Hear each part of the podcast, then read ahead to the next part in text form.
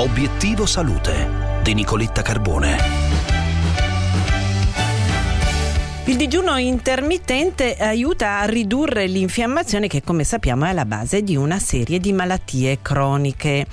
La conferma arriva da uno studio dell'Università di Cambridge che commentiamo con la professoressa Deborah Rasio, oncologa, nutrizionista e ricercatrice all'Università La Sapienza di Roma. Professoressa, buongiorno. Buongiorno a tutti. Abbiamo un'ulteriore conferma del potere del digiuno, ma soprattutto di come davvero tutti i farmaci di cui abbiamo bisogno siano già dentro di noi. Li produce il nostro corpo se lo mettiamo nelle giuste condizioni.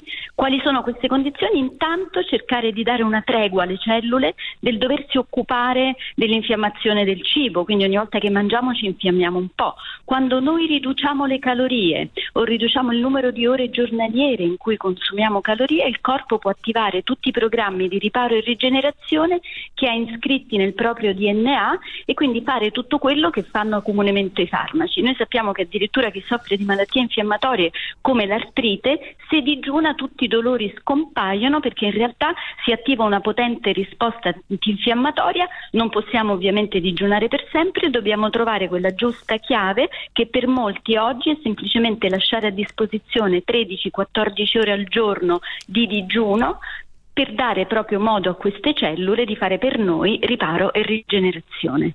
Professoressa Rasio, eh, ci vuole eh, ripetere quali caratteristiche deve avere il digiuno intermittente per poter svolgere questa azione antinfiammatoria che viene sempre più riconosciuta dagli studi? Allora, ci sono diverse modalità. Una modalità è magari due volte a settimana restringere fortemente le calorie sotto le 700 al giorno. Non tutti però sono capaci di mangiare poco ogni tanto. E allora ci viene in aiuto quella che si chiama alimentazione a tempo limitato, cioè allungare la finestra di digiuno a 13-14 ore, idealmente redistribuendo le calorie nella prima parte della giornata. Dovremmo fare quello che i nostri nonni chiamavano colazione da re, pranzo da principe e cena da povero, quindi mangiare poco la sera e presto. Per chi non riesce proprio a saltare la cena, però si può compensare invece saltando la colazione o posticipandola fino ad avere questo minimo di 13-14 ore dall'ultimo boccone della cena, quindi se finiamo di mangiare alle 9 non mangiare nulla di solido fino alle 10 del giorno dopo.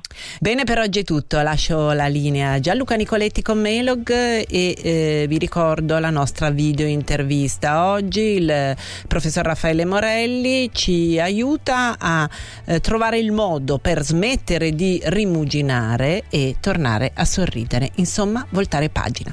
Vi auguro una buona giornata, un saluto da Nicoletta.